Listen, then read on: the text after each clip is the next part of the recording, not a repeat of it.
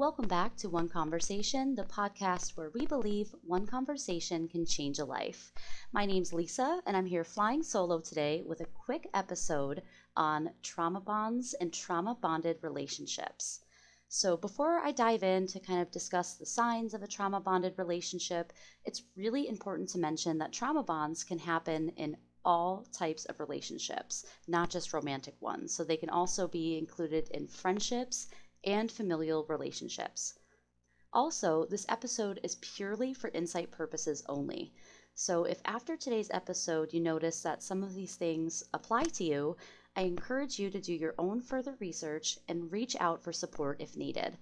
We have contact information below if you're from the Tahoe area and also provided resources for our national and international listeners. And so we know that trauma bonds are extremely impactful for the individuals in that situation. So before we talk about some of the signs, let's start by discussing what a trauma bond is. A trauma bond is a deep emotional attachment created from a cycle of abuse, devaluation, and positive reinforcement. The types of abuse in a trauma bond can be anything from physical to emotional or psychological. The attachment created in these dynamics stems from power and control, which is something we have mentioned time and time again on this podcast. Abusive relationships can create these trauma bonds because the individual has bonded with someone who is exploitative or destructive towards them. And power and control, like we've mentioned so many times, is always the main motivation for someone to abuse. So, in these dynamics, that power and control being taken away from that victim can create an idea that leaving that relationship is scary or even impossible to do. And I think it's really important to also note that individuals that may find themselves in trauma bonds are not weak or incapable people. A lot of the time, individuals who are in these situations are more than capable and resilient, which is perhaps why it may be so hard for them to consider help or leave the situation because maybe they don't typically ask for help in other areas of their life, or maybe they don't see or recognize themselves as a victim. And I think for any listeners out there that could possibly be in a trauma bond themselves, or maybe they're listening to gain insight and understanding for others or someone they love, debunking that misconception is a really critical first step for supporting themselves or others. And we know that's, you know, that's a misconception that's in a lot of different unhealthy relationship ideals, right? That this person's not capable of leaving when there's so much more than that going on. So let's dive into some signs of a trauma bond. Sign number one you seem to cling to the occasional moments where this person treats you well, thinking that they may be signs of permanent change. So, obviously, the relationship started off well. And, you know, we've talked about the honeymoon phase, especially if you listen to our episode on the cycle of violence. But even if this is a friendship or a familial relationship, there can be really good moments where these individuals bonded and made a really strong foundation in that relationship.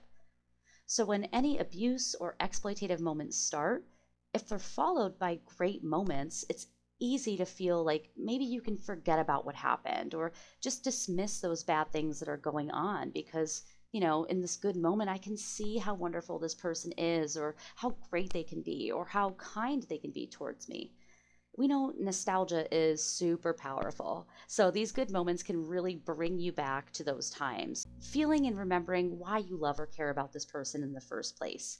And they can also kind of make us think, right, that we've shifted back into that person that we first met or that person that we built this good relationship with.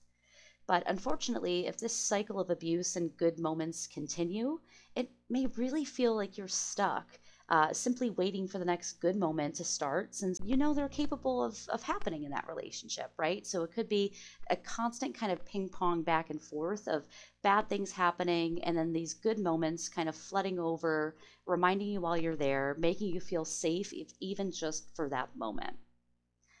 Our next sign of a trauma bond is that you feel controlled by this person, but you also fear losing them or being lost without them because of that power and control that's being taken away from the moments of abuse or mistreatment, and also those good moments I was just speaking to, this can create a really confusing and powerful dynamic over that individual.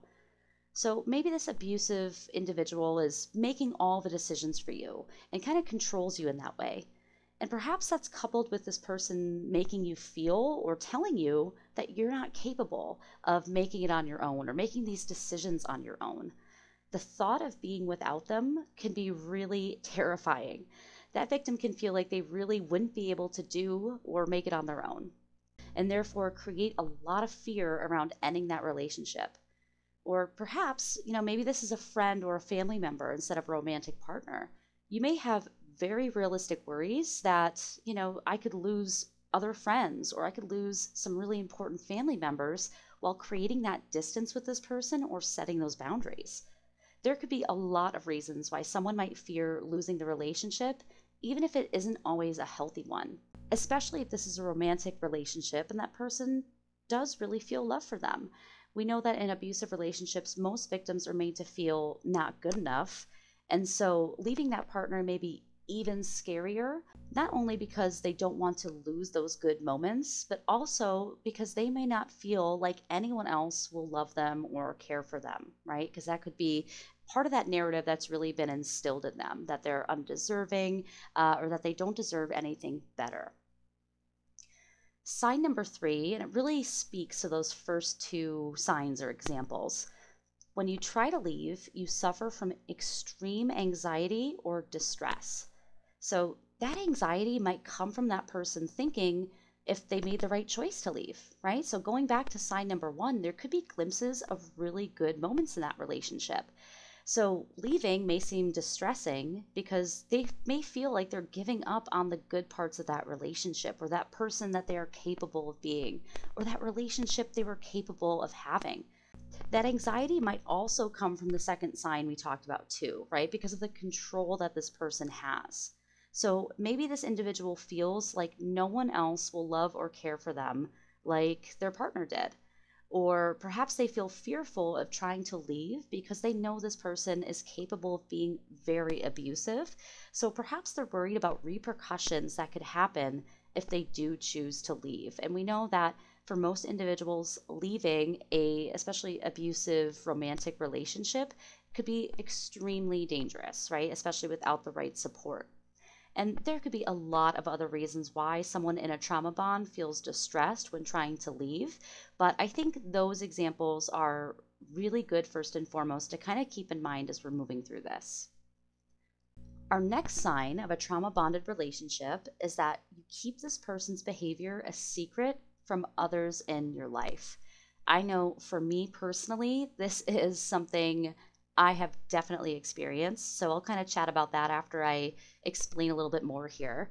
Uh, but because of the cycle of abuse or trauma that's occurring, there could be a lot of blaming, isolation, and minimization happening. Or, like we've been mentioning, there could be all those good times that come and go, right? And remind them of how wonderful this person is or really could be regardless of why, this individual might be keeping the behavior a secret because they don't want others to judge that person, right? So, you know, imagine if this is a family member, like a parent, doing abusive or harmful or exploitative things. That may not even be hard to just digest and deal with, but may be hard also because that person may feel ashamed or embarrassed that this behavior is occurring with someone who they're supposed to be close with, right? Or be loved and protected by. And to kind of circle back to the point at the beginning, most individuals in trauma bonds are extremely strong and capable. So they may feel like if they disclose the abuse or mistreatment, they may be seen as weak. And so discussing what's going on or reaching out for help may not feel like a comfortable option for them. Or maybe they feel like they're strong enough to deal with it on their own. So they don't want the outside opinions of others uh, or people, you know, judging their partner, especially yeah, if there there is love there, right? That's been created. And we know that it's really common for the abused individual to make excuses. And a lot of the time it's because they may believe the behavior is their own fault. So maybe something they did or said that caused this blow up or caused that abuse to occur. So this might lead them to believe that if someone else finds out what's happening to them, they may judge them, right, for kind of quote unquote causing the behavior when we know that's absolutely not the case, right? There's no excuse for abuse. No one invites that on themselves. That's really a choice their partner makes. Um, but kind of going back to my little personal adage here. I definitely have felt that before. I've been in you know, a plethora of unhealthy and abusive relationships in my life. And I know that at the time, um, first off, I didn't see myself as a victim. I think, you know, a lot of that was because, uh, especially when I was younger, I didn't really understand dynamics. I didn't understand that certain things were abusive at the time.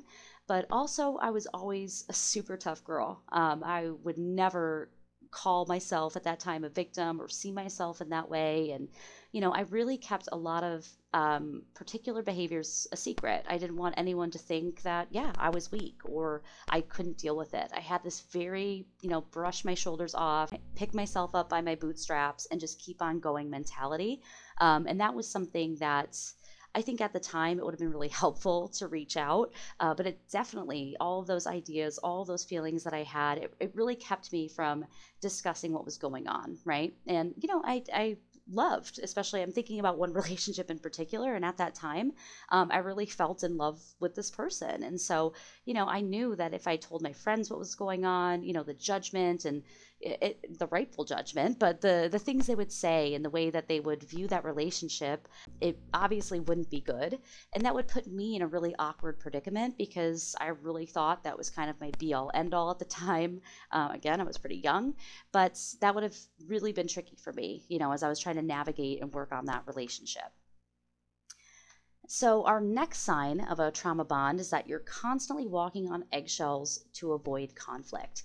And so that eggshells feeling, we've brought that up uh, a bunch of times. But that eggshells feeling, it comes from a feeling of tension in the relationship. So it goes from being something wonderful or loving, and suddenly things are changing and becoming scary. And so I just mentioned that, you know, abuse victims, they believe the abusive behavior is their fault. Maybe they are being told that it is their fault. So that walking on eggshells and being very careful of how they interact with this person or behave to not quote unquote cause the abuse it you know it really comes down to them surviving right? So maybe they find themselves kind of going along with whatever their partner says or does. They don't want to rock the boat. They don't want to cause any kind of issues because maybe in the past, you know, disagreeing or trying to speak their mind or whatever it was, maybe it caused a blow up or some kind of abusive behavior. This could be a way for them, you know, to really just kind of safeguard themselves and just navigate their day to day life and try to avoid triggering that person to do something harmful. Our last sign of a trauma bond is the abuser making empty promises to change that they don't keep and they promise a good future in the relationship when that is not the reality. First and foremost, are abusers capable of change? Absolutely, they are. Is it difficult? Yes, it is very difficult, right? Because, you know, an abuser changing that part of themselves would really be looking at, you know, a full kind of fundamental change of how they view relationships, of how they cope, of how they manage their stress or their anxiety. And yeah, that's that's really um, that's an overhaul, right? That's a lot for someone to receive help for and fully kind of change their ways. And so again, it's possible, but it's it's not very common. And so this could be a way for the person to maintain control because those false promises keep the relationship going, right? Because that's really what it's about is that power and control over someone else. And so if they're able to kind of reel this person back in like a fishing line, right? Just pull them back into that situation. Hey, you know, it's going to get better. You know, I'm not going to treat you like that anymore. Remember those good moments we had? We can have that again. Um, yeah, that's a really good way for them to continually have that control over that other person. So if they keep promising that these things are going to get better or give the idea that the future is filled with great things to look forward to, that victim may get caught up, right? And and hoping that these things are going to occur and hoping that maybe if they tough it out through these hard times, everything is going to end up great. Uh, and I feel like a great example of this could really look like maybe a parent and child trauma bond. So let's say a parent or parents struggle with addiction. Perhaps there's been a lot of really traumatic experiences for that child dealing with what happens when their parent or parents are under the influence, right, or using. And perhaps this parent constantly reiterates that they're going to get clean and sober, but maybe in reality, they're not taking any steps to maintain sobriety. So that child maybe really stuck right in that cycle, dealing with trauma, dealing with abuse, dealing with neglect, and possibly really hoping and wishing, right, for that bright future that keeps being promised. I think a good rule of thumb is look at the behavior that's occurring and also recognize is there any signs or steps in place of actual change here? Is this person walking the walk? Uh, or talking the talk? Are they really doing things to make the behavior or make this situation better? if it's safe to do so, perhaps have a conversation with them, right, about the steps they're taking to get there. Are you going to meetings? Are you going to perhaps look into therapy? Are you going to look into uh, anger management courses, whatever it could be? Or you can just simply analyze the situation on your own, uh, especially if you're close with this person. You can most likely see any effort or lack thereof that is being put forth by them. And we know that leaving a relationship, any relationship, is difficult, even healthy ones, but especially trauma bonds, because of that dynamic and that possible dependency that it has created. So, if you're listening in and thinking of how this applies to you or someone you know, just know that you are not alone. Also, remind yourself that these situations don't happen to weak or incapable people, right? Like I spoke to before. I'm just going to keep driving that point home.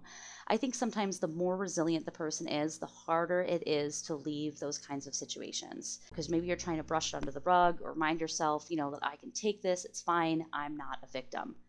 But please know that you deserve happiness and nothing you do is causing that mistreatment or abuse, right? That's the choice they make. And I will preach that from the mountaintops and repeat that as many times as it takes for any listener out there that really needs to not only hear, but really understand that.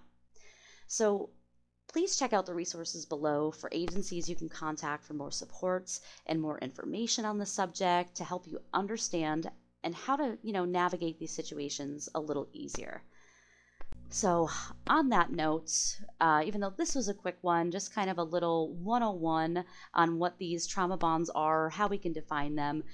Great idea to end with some breathing to kind of send us off to practice a little bit of that self care. So, if you have the availability right now to take on this meditation, I encourage you to just get into a comfortable seated position somewhere where you can just fully relax your mind, somewhere where you can just kind of let go of the tension in your mind and also in your body. And this is just going to be a simple breathing exercise. Start taking deep breaths in through your nose and out through your mouth. Deep breath in and out. On your next inhale, either gently close your eyes or you can focus on one spot in the room.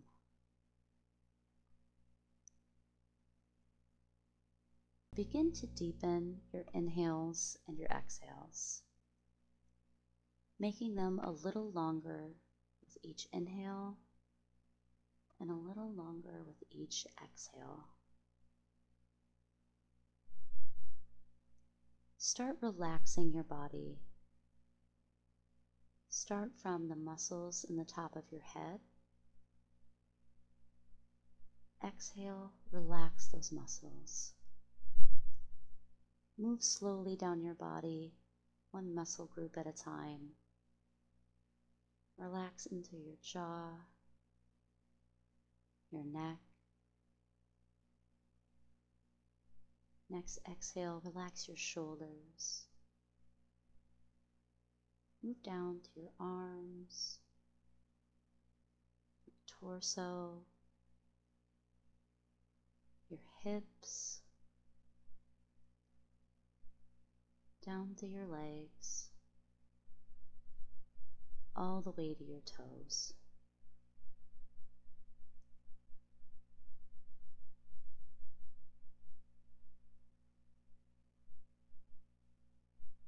Now that your body is completely relaxed, I just want you to focus on those breaths in and out.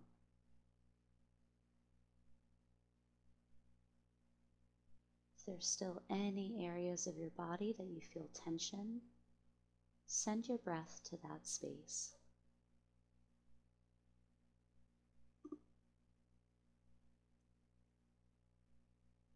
In this time, if you have any anxiety or thoughts come up, just let them float by like passing clouds. There's no judgment.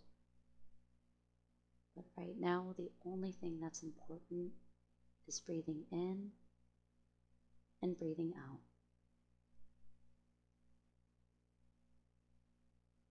Find a rhythm with your breathing.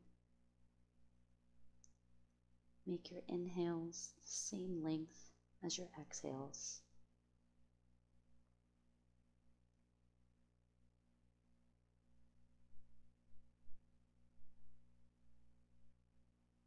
On your next inhale, breathe in some loving energy for yourself. Exhale any self judgment.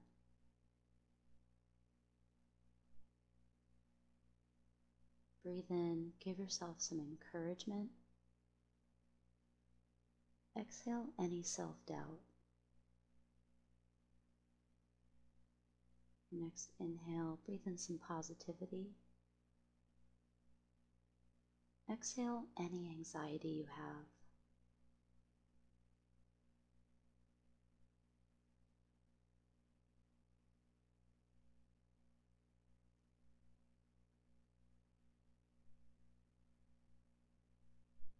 Let's take one last big breath in, really fill your lungs, expand them all the way, and hold that breath for a moment. And a big exhale. One more big breath in, as full as you can make your lungs, and hold. And a big exhale out.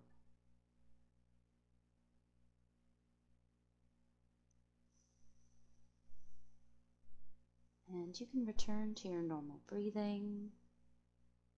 Start to wake your body up. Make any little movements or adjustments you need to to bring yourself back into your body, back into the room. Feel free to take a stretch, roll your shoulders, and I hope that meditation was relaxing. I hope, you know, it was a good way to kind of end this episode, but hopefully it added a little bit of self care, a little bit of relaxation to your day.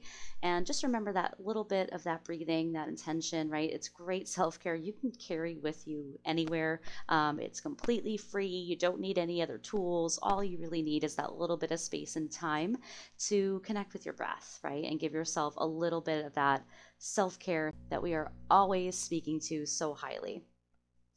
And so I hope that you enjoyed this conversation. I hope there was listeners out there that, you know, maybe learned something today that maybe helped empower them or maybe just, you know, helped them understand this issue a little bit better. Again, we have a lot of resources below. Feel free to check those out. Um, a few articles about trauma bonds. And again, we also have resources if anyone wanted to reach out, have a conversation with experts in the field. Definitely follow those links below. But just want to say thank you for listening in, and I hope you'll join us for our next conversation.